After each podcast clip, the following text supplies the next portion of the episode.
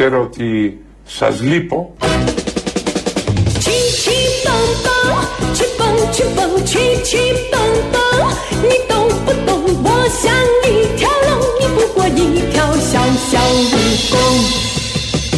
Ξέρω ότι σας λείπω.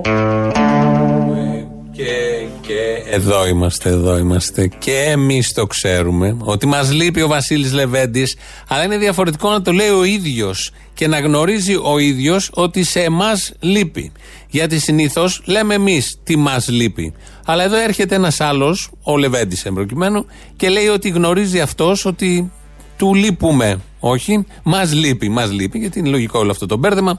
Γιατί έπρεπε εμείς να το πούμε ως λαός. Καταρχήν δεν έπρεπε να είχαμε κάνει τις συνθήκες έτσι ώστε να μας λείπει ο Βασίλης Λεβέντης. Αναγκάζει τον άνθρωπος, βγαίνει εκεί σε κάτι διαδικτυακά και αραιάκι που σε μια συνέντευξη. Εδώ είναι τα στημένα των δημοσιογράφων που του κλείνουν τη φωνή. Και έτσι όποτε βγαίνει, αισθάνεται την ανάγκη να πει ότι γνωρίζει ότι του λείπουμε. Πραγματικά. Μας λείπει, όχι του λείπουμε. Πραγματικά μας λείπει. Να ακούσουμε το πλήρες κείμενο, γιατί είναι καλό κάποιος να μας επισημαίνει τα συναισθήματά μας. Είμαι πολύ αισιόδοξος ότι παρά την αρνητικότητα των προοπτικών, όλοι με έχουν κομμένο, μέχρι πεθαμένο με θεωρούν σε όλα τα κανάλια.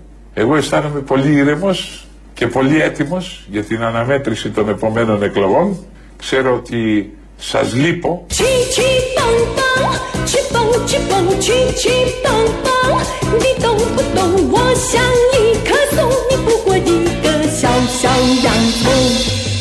Στις τηλεοράσεις δεν με βάζουν καθόλου, ούτε με καλούν. Μου λένε ζει ο Λεβέντης, πέθανε ο Λεβέντης, έτσι λένε. Παπαδάκηδες όλοι στο Sky με εμφανίζουν ως πεθαμένο. Πάντα έχουν το φόβο μου. Γι' αυτό γίνεται όλο αυτό και μας λείπει και του λείπουμε, γιατί όντως του λείπουμε κιόλας, επειδή τον φοβούνται το Βασίλη Λεβέντη όλοι. Υπάρχει μια συνωμοσία απέναντι στο Βασίλη Λεβέντη. Καταρχήν δεν τον βάλαν στη Βουλή οι Αμερικάνοι και οι Γερμανοί, γιατί είχε τσακωθεί με τους πρεσβευτές καιρό τώρα, πάνω από 10 φορές με τον κάθε πρέσβη τσακωνότανε για διάφορα θέματα. Του το κράτησαν, δεν τον βάλαν στη Βουλή, γιατί δεν ψηφίζει ο ελληνικός λαός, ψηφίζουν οι Αμερικάνοι όπως ξέρουμε. Και στη συνέχεια παπαδάκηδες και οι λοιποί, τα κανάλια, οι τηλεοράσεις όπως λέει, οι συσκευές δεν τον βγάζουν, δεν τον εμφανίζουν. Αυτός ξέρει ότι μας λείπει και όλοι γνωρίζουμε ότι απειλεί το σύστημα, γι' αυτό και τον έχουν στην απέξω. Να μείνουμε σε αυτό που είπε, ότι γνωρίζει ότι μας λείπει.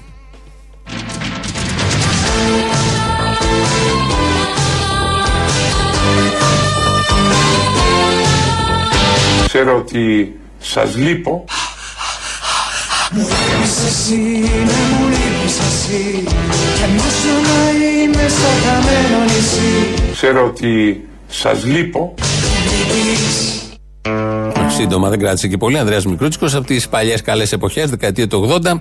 Έτσι λοιπόν θέλαμε να ξεκινήσουμε σήμερα με τη δημιουργία συναισθήματος, γιατί αυτό λείπει από την σημερινή πολιτική, κοινωνική, οικονομική ζωή.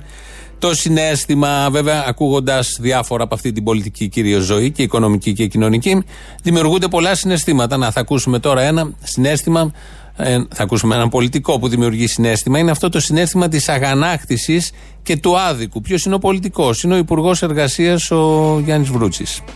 Αν δει κάποιος τα αίτια για τα οποία γίνεται σήμερα η απεργία, θα διαπιστώσει τα εξής. Το κυρίαρχο αίτημα είναι η απόσυρση του νόμου Κατρούγκαλου. Όταν ήρθε ο νόμος Κατρούγκαλου, δεν έγιναν απεργιακές κινητοποιήσεις. Σήμερα ο νόμος Κατρούγκαλο αποτελεί παρελθόν και ουσιαστικά αυτοί οι οποίοι απεργούν σήμερα είναι αυτοί που θα είναι ωφελημένοι.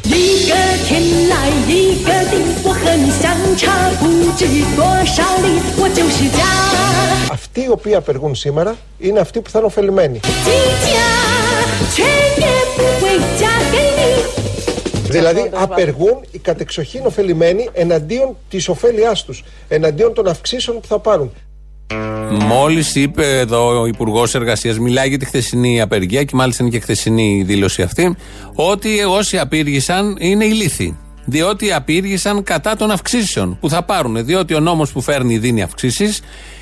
Ο Γιάννης Βρούτσης το ξέρει, οι εργαζόμενοι δεν το ξέρουν αυτό, δεν το έχουν καταλάβει, δεν ξέρω τι παίζει εκεί, και κακώς απήργησαν. Πρέπει να ακυρωθεί η χθεσινή απεργία, διότι απεργούν κατά των αυξήσεων. Δηλαδή οι εργαζόμενοι που κατέβηκαν χθες στην απεργία δεν θέλουν αυξήσεις.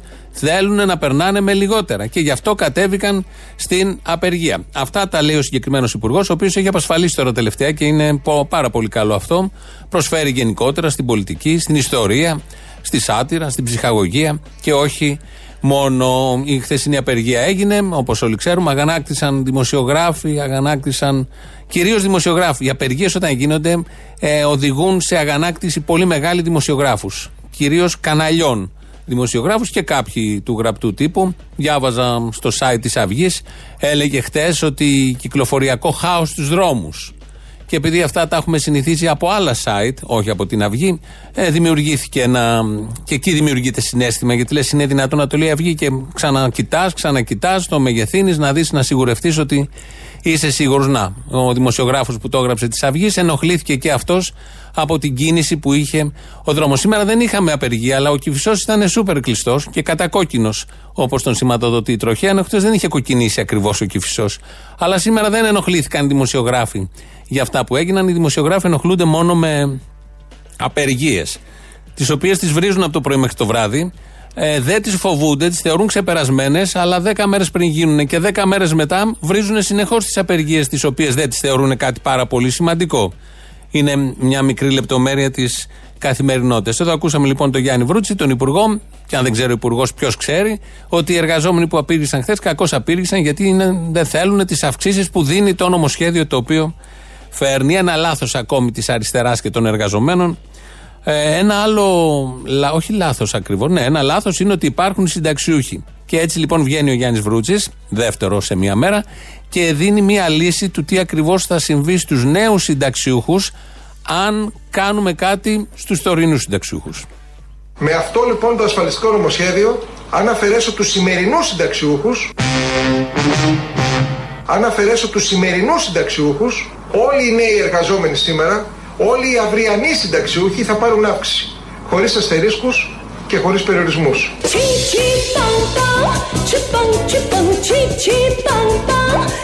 Και θα μου συγχωρέσετε τη φωνή μου, η οποία ξεφεύγει, αλλά δεν είναι κορονοϊός.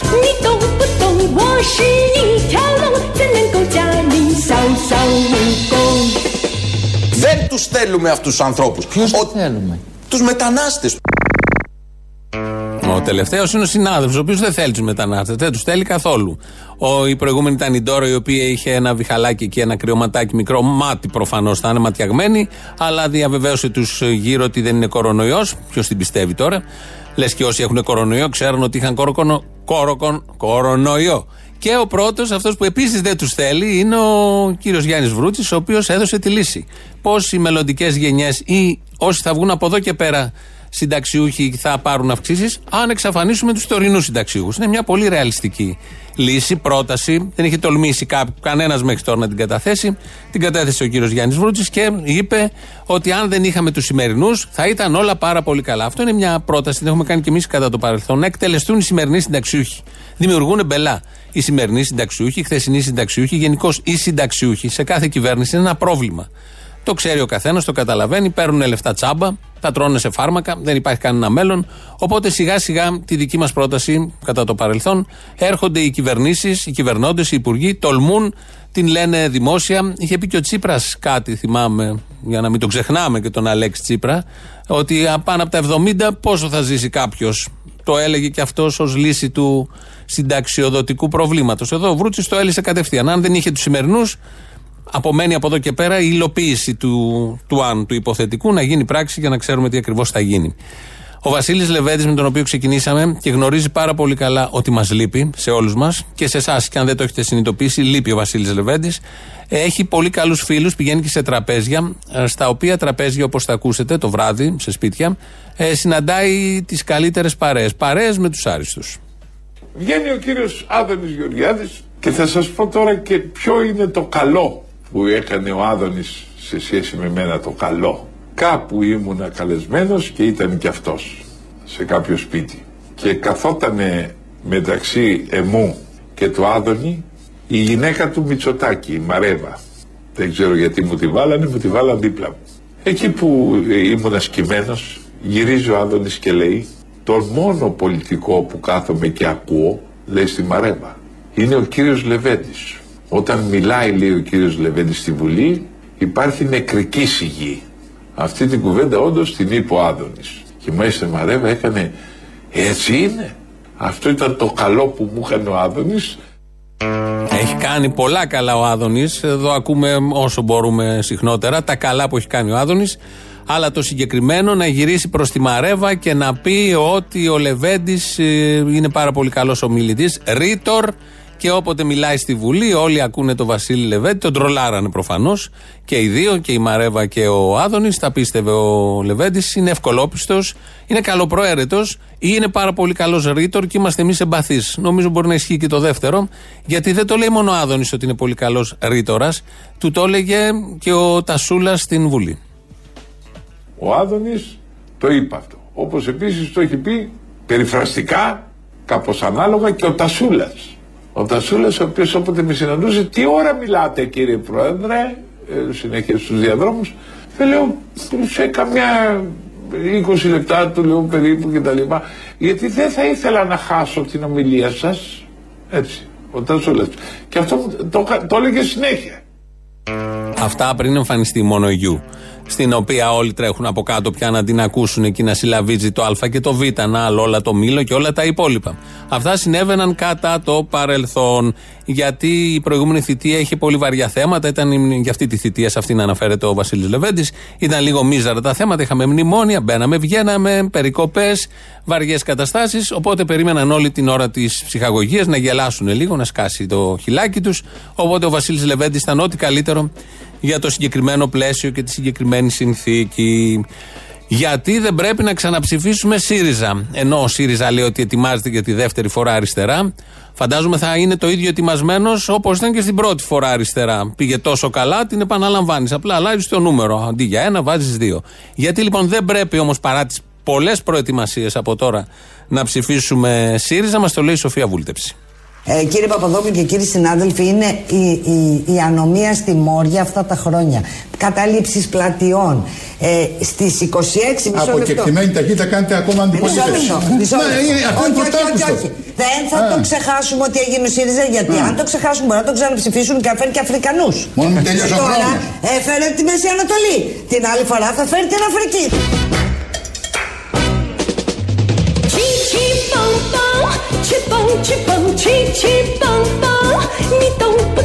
Δεν τους θέλουμε αυτούς τους ανθρώπους. Ποιους θέλουμε? Τους μετανάστες.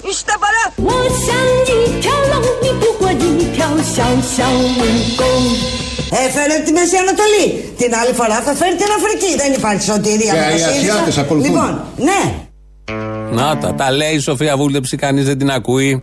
Η πρώτη φορά αριστερά, μεταξύ όλων των άλλων πολύ καλών που έφερε, έφερε και τους, ποιους είχε πει στην αρχή, τη Μέση Ανατολή. Όλη τη Μέση Ανατολή την έχει φέρει εδώ. Η δεύτερη φορά, μόνο η Βούλτεψη το έχει πει αυτό, ξέρει κάτι παραπάνω και οφείλει να προειδοποιήσει το λαό, και καλά κάνει, θα φέρει την Αφρική. Όλη την Αφρική. Και όταν της είπε και ο συνάδελφος εκεί ότι μπορεί να φέρει και τους υπόλοιπους Ασιάτες, συμφώνησε η Σοφία Βούλτεψη. Αυτό θα είναι στην τρίτη φορά αριστερά, αλλά τότε θα έχουν περάσει πάρα πολλά χρόνια, θα έχει κατοικηθεί η χώρα από Αφρικανούς και από Μεσανατολίτες. Οπότε κάπως έτσι τα βλέπει, τα έχει στο κεφάλι της και βγαίνει με την σοβαρότητα που διακρίνει το μέλος του Κοινοβουλίου, γιατί είναι μέλος του Κοινοβουλίου, δεν είναι ένας τυχαίος πολίτης, και λέει τι κακό θα συμβεί. Θα είναι ωραίο αυτό το σύνθημα να το υιοθετήσει η Νέα Δημοκρατία, δεν απέχει, και να βγάλει, να λέει ότι δεν ψηφίζουμε ΣΥΡΙΖΑ γιατί θα μας φέρει τους Αφρικανούς. Φαντάζομαι με αυτή τη δήλωση συμφωνούν καμιά 15 νεοχουντέοι βουλευτές της Νέας Δημοκρατίας, γκοτζαμάνιδες με γραβάτες. Ευχαρίστως θα έλεγαν κάτι τέτοιο, ή περίπου λένε κάτι τέτοια με διάφορους τρόπους και σε διάφορες παραλλαγές. Δεν πρέπει όμως να κάνουμε πλάκα με αυτά τα θέματα. Ένας άλλος προτείνει να τους βάλουμε, λέει, μάσκες σαν και αυτές που φοράνε για τον κορονοϊό. Έχει αρχίσει ο κόσμος και κάνει την πλάκα. Ναι, με την πλάκα αντιολυσταίνουμε προς τα ολοκληρωτικά καθεστώτα.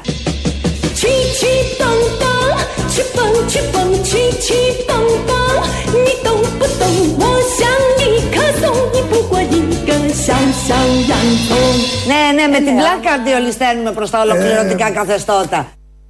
Πάλι Βούλτεψη, πάλι λέει μια μεγάλη αλήθεια, δεν πρέπει να κάνουμε πλάκα. Πώς όμως να κρατηθεί κανείς όταν μπροστά του έχει τη Βούλτεψη, όταν μπροστά του έχει αυτή την κυβέρνηση, όταν μπροστά του έχει αυτούς τους υπουργούς, όταν έχει αυτούς τους βουλευτές που λένε αυτά που λένε και διαδύουν και βλέπεις μια ατμόσφαιρα σοβαρότητας, συγκρότησης, μια... Ένα συνενισμό να εξελίσσεται στο λόγο τους, στις συμπεριφορές τους. Γενικότερα αυτό που φαίνεται είναι πάρα πολύ σοβαρό, οπότε έχει δίκιο η Σοφία Βούλτεψη. Δεν πρέπει σε καμία περίπτωση να τα αντιμετωπίζουμε όλα αυτά με την πλάκα, γιατί η πλάκα, όπως όλοι γνωρίζουμε, οδηγεί στα ολοκληρωτικά καθεστώτα. Από πλάκα ήρθε ο Χίτλερ και λόγω της πλάκας ήρθε και ο Μουσολίνη και όλα αυτά που έχουν συμβεί για χαβαλέ και για πλάκα. Βλέπω και πολλούς φίλους ακροατές, μάλλον σιριζοτρόλοι περισσότεροι. Δεν είναι κακό, δεν είναι κακό να είναι κανείς κάτι, ή απλώς σιριζέος. Επίσης δεν είναι κακό, στα social media κυρίως, να μας θέτουν θέμα και να ρωτάνε, και χθες που δεν ήμασταν εδώ λόγω της στάσης εργασίας της ΕΣΥΑ, για τους κουκουλοφόρους μάρτυρες, τους προστατευόμενους μάρτυρες, και όλοι κάνουν την ερώτηση με μια θέση, ότι αυτοί οι άνθρωποι έχουν πει αλήθειες.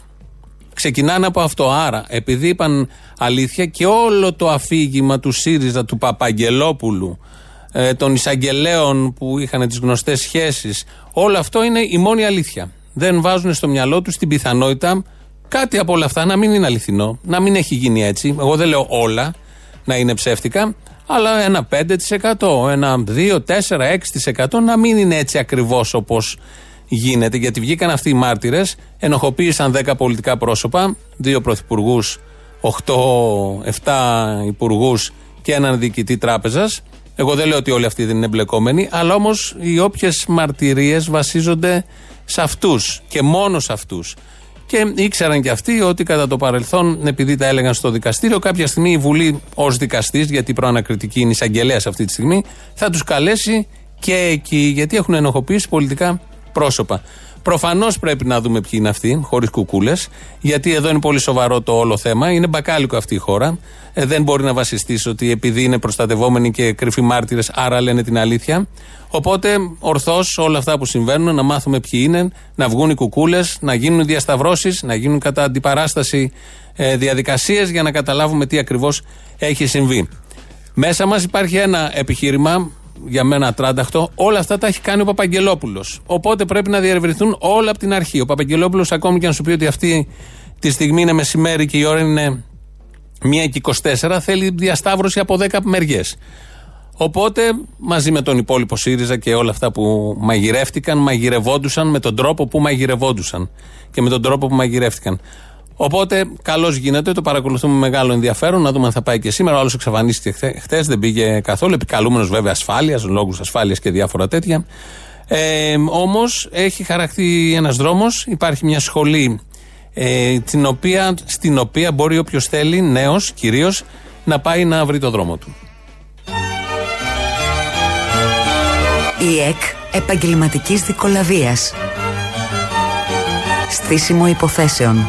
Κατασκευή κατηγοριών, δημιουργία στοιχείων, έβρεση προστατευόμενων μαρτύρων, σπήλωση αντιπάλων.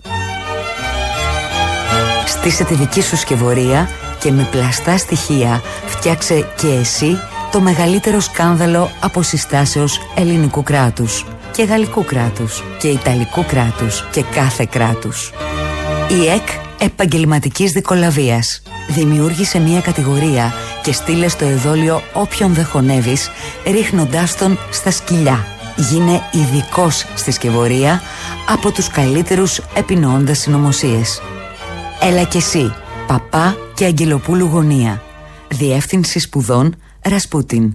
Διεύθυνση σχολής Πλατεία Κουμουνδούρου. Διεύθυνση ορχήστρας Χέρμπερτ Φον Κάραγιαν.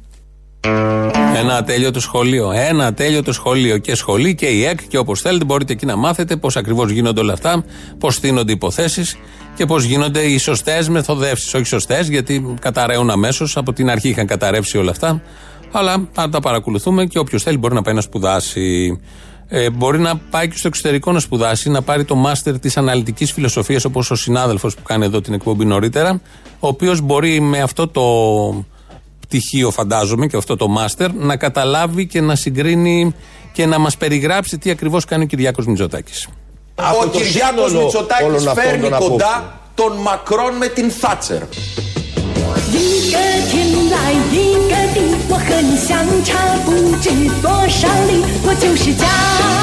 Φέρνει κοντά τον Μακρόν με την Θάτσερ. Αυτό κάνει ο Κυριάκος Μητσοτάκης.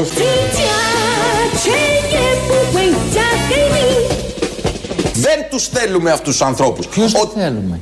Τους μετανάστες. Τώρα που το ακούω, το ένα ηχητικό είναι και τα δύο ηχητικά από την ίδια εκπομπή που ήταν ο Μπογδάνος. Το ένα λέγεται τους μετανάστες, το άλλο λέγεται τον Μακρόν και τη Θάτσερ, που τα μας τα φέρνει πολύ κοντά ο Κυριάκος Μητσοτάκης. Τώρα πώς γίνονται όλα αυτά, μικρή λεπτομέρεια, δεν θα μπούμε να το αναλύσουμε. Εμείς δεν έχουμε τα μάστερ της αναλυτικής φιλοσοφίας. Όμως μπορεί να το κάνουμε μοντάζ να γίνει καλύτερο. Δεν τους θέλουμε αυτούς τους ανθρώπους. Ποιους θέλουμε? Τον Μακρόν με την Θάτσερ.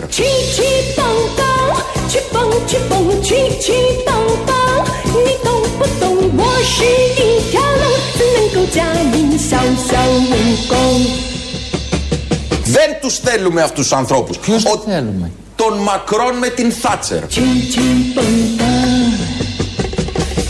Και θα με μου συγχωρέσετε τη φωνή μου η οποία ξεφεύγει, αλλά δεν είναι κορονοϊός. Ξέρω ότι σας λείπω.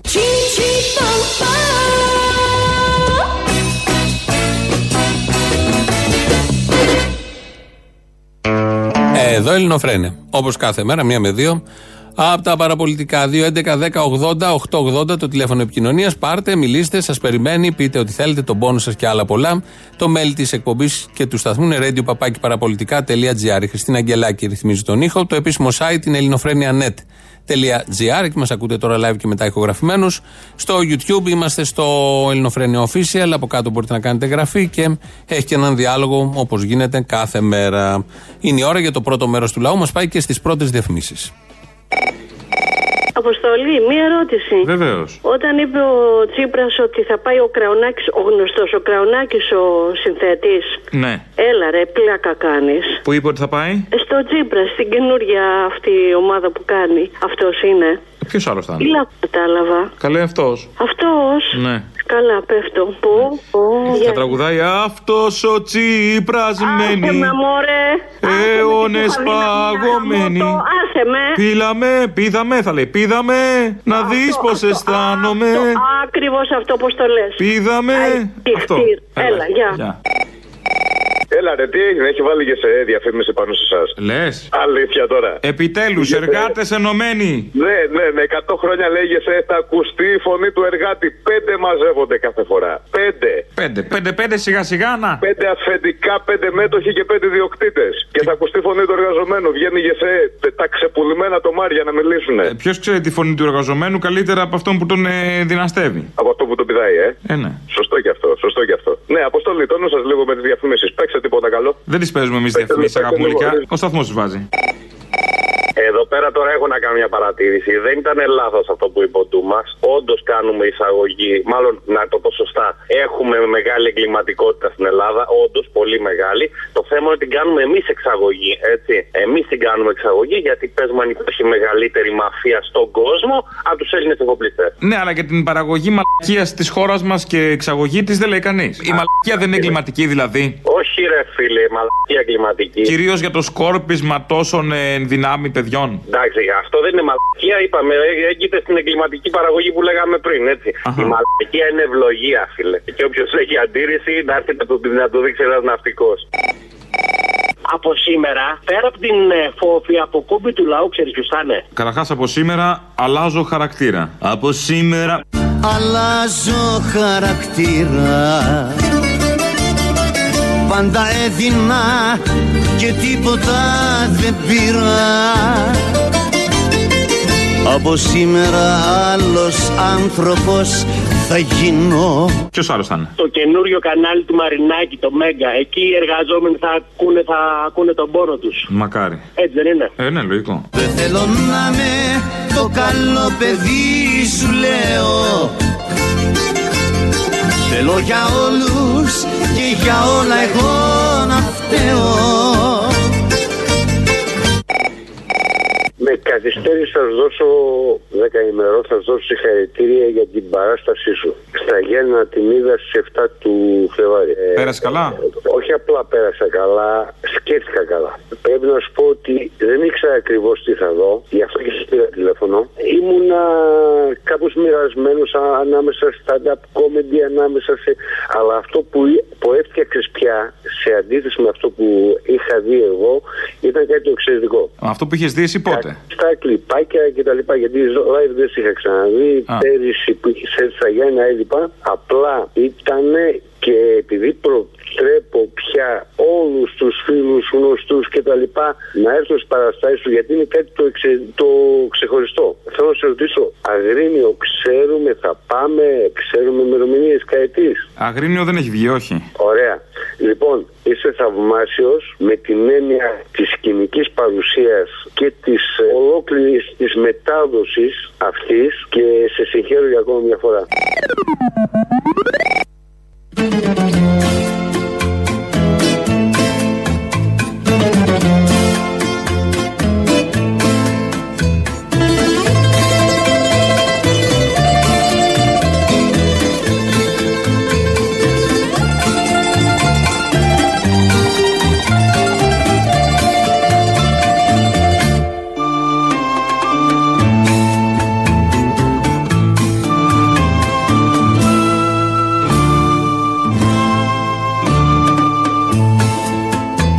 Ξέρω ότι σας λείπω. Λείπεις εσύ, λείπει η ζωή μου. Σας λείπω. Πίνω με δάκρυ και καπνίζω. Σας λείπω. Κλείνει ο πόνος την ψυχή μου και το όνομά σου συλλαβίζω. Εδώ τελειώνει μια ζωή.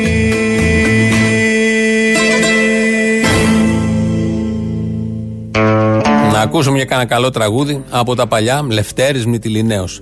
Ωραίες επιτυχίες, ωραίες εποχές, δεν είχαμε τίποτα τότε. Από όλα αυτά που έχουμε, τώρα τα πάρα πολύ καλά και δεν μας έλειπε και τίποτα.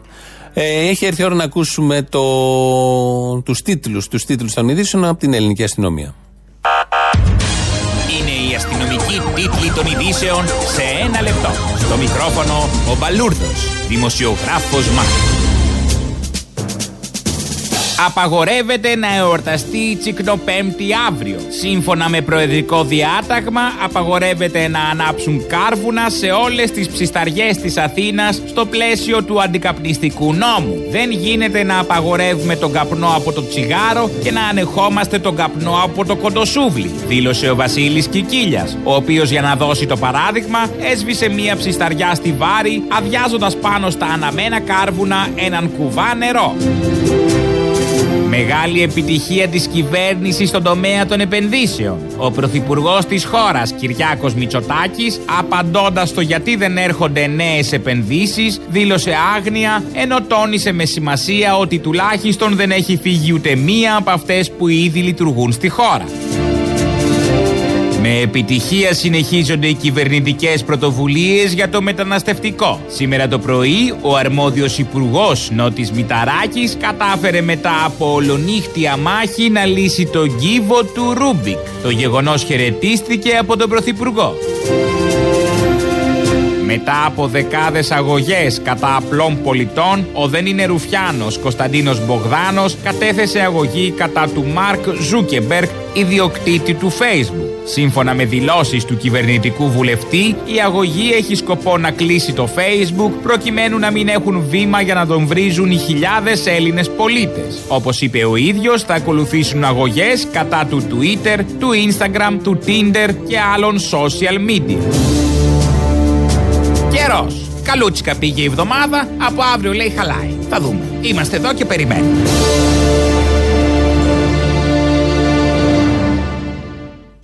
Διαβάζω και τα μηνύματα στο YouTube της Ελληνοφρένειας. Είναι ένας εκεί σύντροφος, Παναγιώτης λέγεται, δεν λέω το επιθετό, δεν έχει σημασία, και γράφει στην αρχή: Δεκανίκη και ο θύμιος της δεξιάς. Ωραία, αυτό μου αρέσει, αυτός ο χαρακτηρισμός. Καιρό είχαμε να τον ακούσουμε. Και συνεχίζει μετά πιο κάτω. ο ίδιος ο Παναγιώτης, ο σύντροφος, την πιθανότητα να λένε αλήθεια οι μάρτυρες προστατευόμενοι και να τους φάνε όταν μαθευτούν τα ονόματά τους. Το σκέφτηκες Θήμιο. Βεβαίως το έχω σκεφτεί. Σε όλα δίνω πιθανότητες. Αυτό είναι το θέμα. Ότι εμείς εδώ δίνουμε πιθανότητες σε όλα. Δεν δεχόμαστε 100% ότι κάτι από αυτό που λέγεται είναι αληθινό.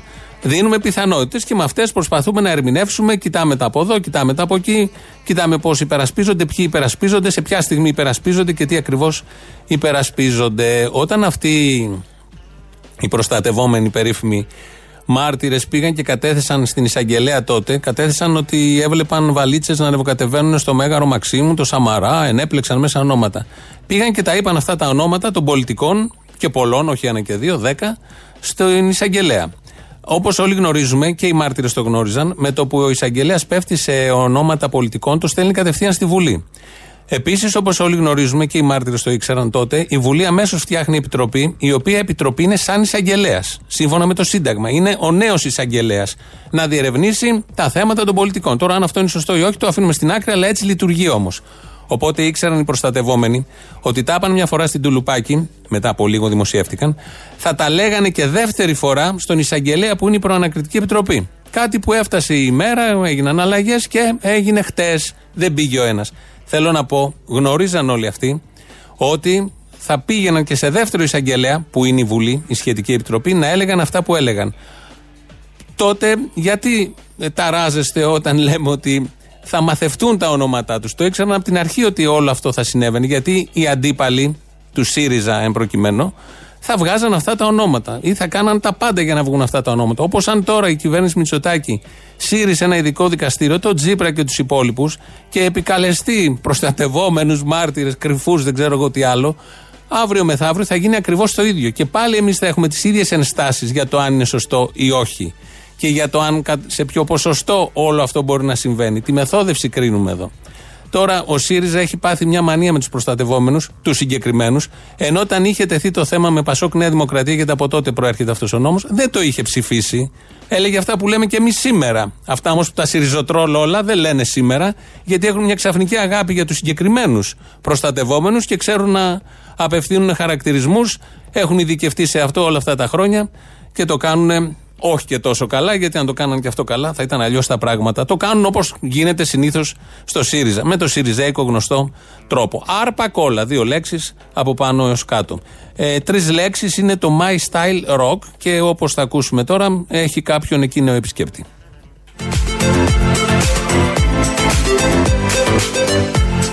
Πες μας, τι έχεις σκεφτεί για σήμερα? Να παραβρεθώ στην ενθρόνηση του Ιαπωνέζου αυτοκράτορα. Μ' αρέσεις. Το πρωτόκολλο στην ενθρόνηση επιβάλλει φράκο. Και πάμε να περάσουμε στην κριτική επιτροπή. Λάκι μου, πώς σου φαίνεται το styling? Τι να βάλει κανείς αυτό το χαμόγελο και τι να κρίνει αυτό το χαμόγελο? Προϊόν αυτού του οποίου αποκαλεί κάποιος elite. Αν είσαι chic, που μου αρέσει πάρα πολύ, θα είχες βάλει αλλιώτικο κεφάλι.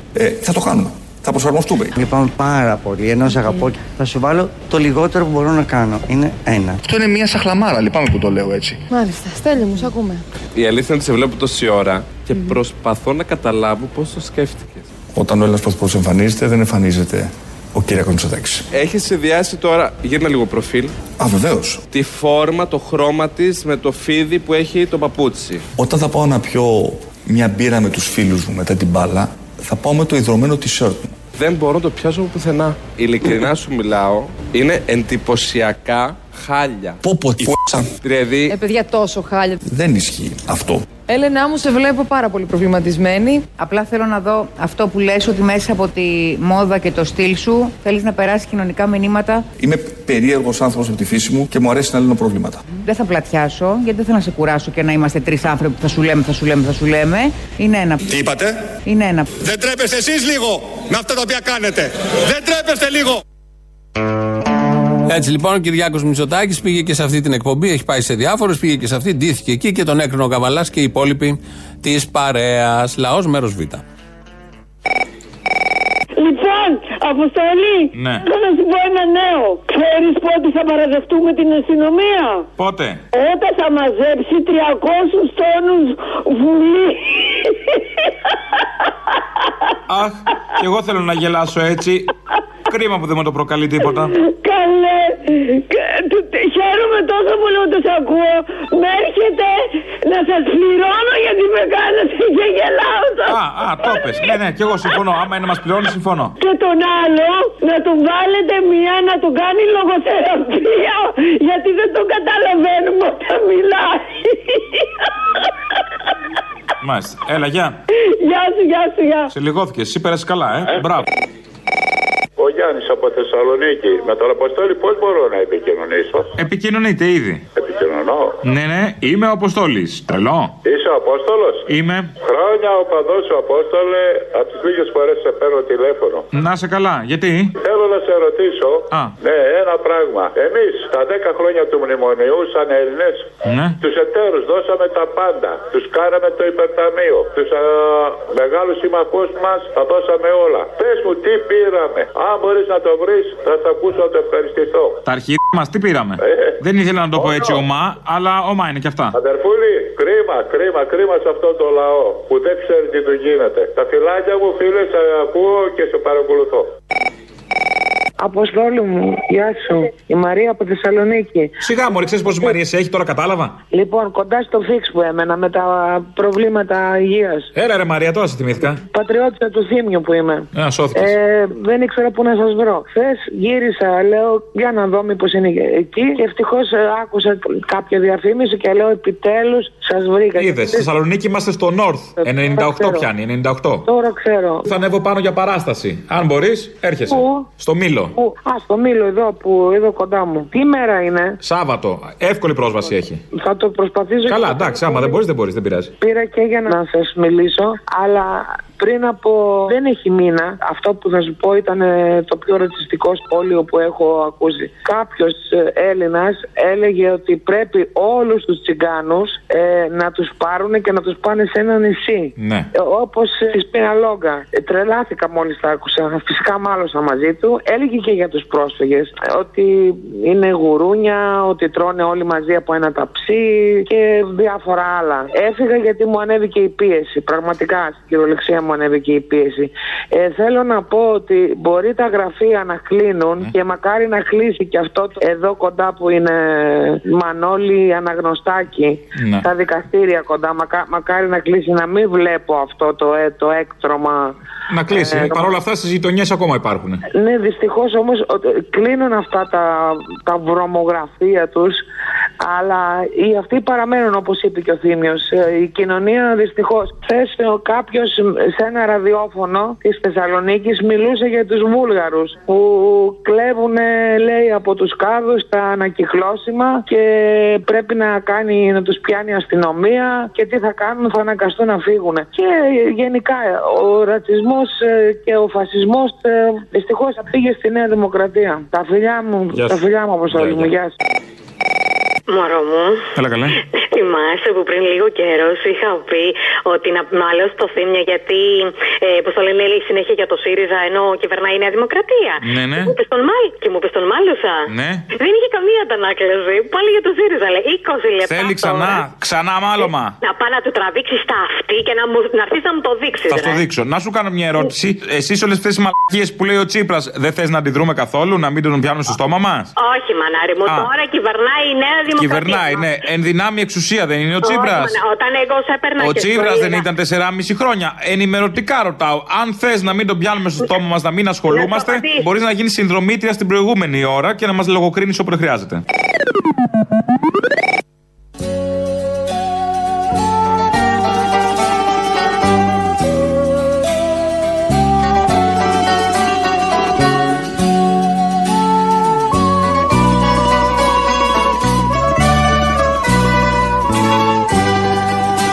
Ξέρω ότι σας λείπω. Λείπεις εσύ, μου λείπεις εσύ. Σας λείπω. Κι είναι άδεια για μένα η ζωή. Ξέρω ότι σας λείπω. Λείπεις εσύ, ναι, μου λείπεις εσύ. Κι είναι άδεια για μένα η ζωή.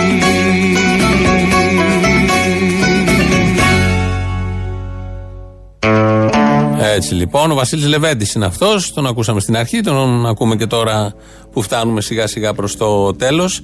Σε αυτά τα reality, σε όλα αυτά τα παιχνίδια μουσικής, μαγειρικής, είναι εκεί οι παίκτες, όλοι αγωνίζονται για να βγουν πρώτοι, δημιουργούνται και κάποιες σχέσεις φιλικές, αλλά ο ένας θέλει να μαχαιρώσει άνετα τον άλλον. Κάποια στιγμή, εκεί που έχει και μαχαίρια, ειδικά στο MasterChef, μπορούμε να το δούμε αυτό.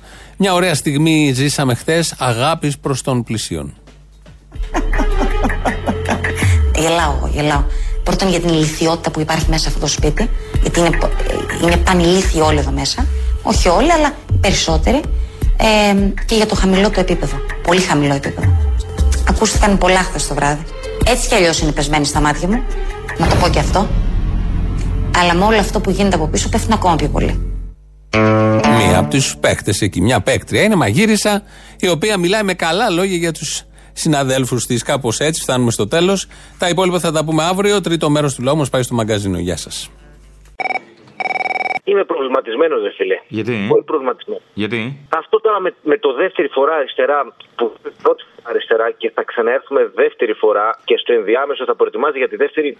Τι να κάνω, να γεμίσω μπαταρίες με ελπίδα πάλι? Δεν ξέρω πώς θα το διαχειριστώ. Αν μπορείς, φίλε μου, θα ήταν καλό να ελπίσουμε άλλη μια φορά, γιατί αυτή τη φορά πιστεύω θα μας βγει. Έγινε η μαλακία, εντάξει. Γιατί, συγγνώμη, δεν μας βγήκε την πρώτη, δεν κατάλαβα. Δεν βγήκε όσο δεν θα θέλαμε. Βγήκε, αλλά δεν είχαμε το χρόνο γιατί ήρθαν οι κολοδεξιοί, οι φασίστες, οι ακροδεξιοί και οι Ρουφιάνοι και χάσαμε την κυβέρνησή μας. Είναι μια χαρά. Ο άνθρωπος, έχουμε ένα πρωθυπουργό, είχαμε ένα πρωθυπουργό που ο τύπος έτσι ανέβηκε πνευματικό επίπεδο και προχώρησε στην αυτογνωσία. Αναγνώρισε τα λάθη του παρελθόντος και του έφυγε όλη αυτή η φέλεια και η ανεμελιά της νιώτης. Η αφέλεια του έφυγε στο κομμωτήριο όταν την κούρεψε. Το κομμωτήριο. Δεν ξέρω, νομίζω ότι πρέπει να αρχίσω να χαίρομαι, να αρχίσω πάλι με αυτή τη διαδικασία. Ναι. Μπορείς να χαίρεσαι, μπορείς να χυστείς και από τη χαρά σου, άμα θες. Και να πάω και να κάνω και λέιζερ στον κόλο. Κατάλαβα. Θα βόλευε. Τώρα ξέρεις γιατί σε πήρα? Όχι. Γιατί στο να μην χάσω την εκπομπή που το βάζω κανένα τέταρτο, ακούω και το μαλάκα, τον ακατανόμαστο, τον συνώνυμο του σπιούνου, ρε παιδί μου. Κατάλαβα. Ας μην χαρακτηρίσουμε όμως, δεν θα ήθελα. Ας μην χαρακτηρίσουμε, ναι, και ζητώ συγγνώμη από το κοινό. Ακούει και ο κόσμος με ευαίσθητα στομάχια. Ήθελα να πω ότι είναι και χιουμοριστική εκπομπή, γιατί έβγαλε έναν τύπο που μιλάει για την προπαγάνδα των Μουμουέ, να πούμε, και των κομμάτων και δεν σημαίνει. Καταρχάς, τι εννοείς και χιουμοριστική? Είναι μόνο χιουμοριστική.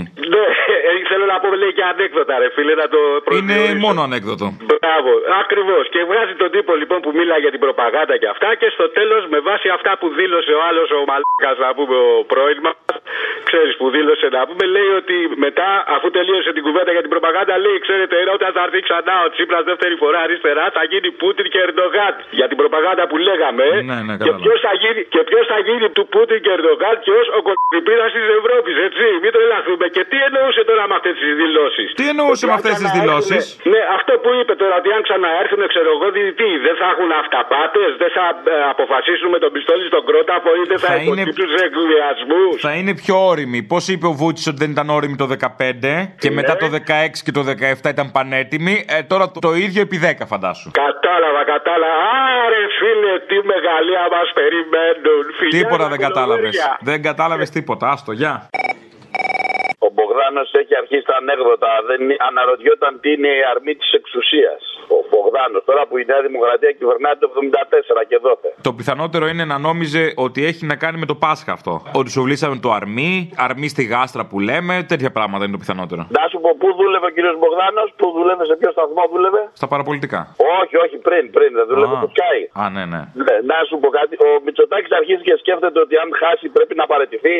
Άλλε να ήταν τέτοιο, δεν ήταν γευτή για το ΣΥΡΙΖΑ, δεν ξέρω τι λες. Κοίταξε, ο Ανδρέας ο Παπανδρέου δεν παραιτήθηκε και ξανά γίνε πρωθυπουργός. Δεν λένε όλοι το ΣΥΡΙΖΑ είναι το ΠΑΣΟΚ. Να τα. Οπότε, γιατί να παραιτηθεί ο Τσίπρας? Δεν κατάλαβα. Τον φοβούνται, εγώ θα σου πω. Τώρα μην τα λέμε πάλι με τη Δήμητρα και τα αυτά. Τα έχουμε ξαναπεί τώρα. Λες να βγάλει καμιά καλή γκόμενα ο Τσίπρας? Εντάξει, όλα χρειάζονται στη ζωή, ρε φίλε. Όλα χρειάζονται. Αν δεν κατέβει από το αεροπλάνο με αεροσυνοδό, δεν φτουράει, το λέω εγώ.